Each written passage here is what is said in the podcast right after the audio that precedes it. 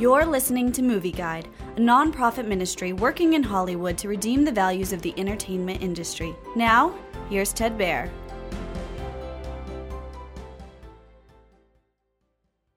Fast X is a sequel to the Fast and Furious movie Fast Five. In Fast Five, Dom and his friends teamed up with a spy agency to bring down a Brazilian drug lord.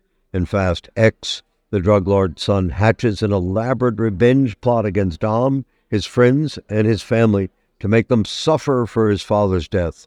He lures Dom and his team to Rome, Italy, to frame them for a terrorist bombing.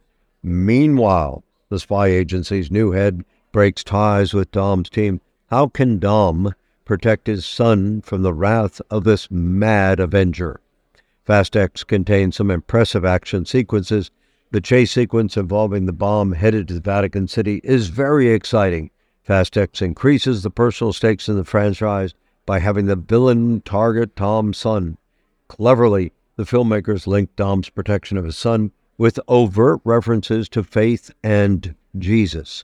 The movie promotes family honor and sacrifice, Fast X has significantly less foul language than recent Fast and Furious movies, but it's still slightly excessive, so Movie Guide advises extreme caution.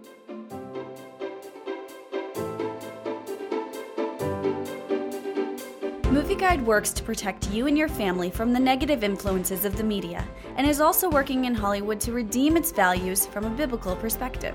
For the latest Movie Guide reviews and articles, go to movieguide.org or download the app to your Apple or Android device. You can also subscribe to the Movie Guide podcast on iTunes. Support Movie Guide's mission to transform the culture by redeeming the media.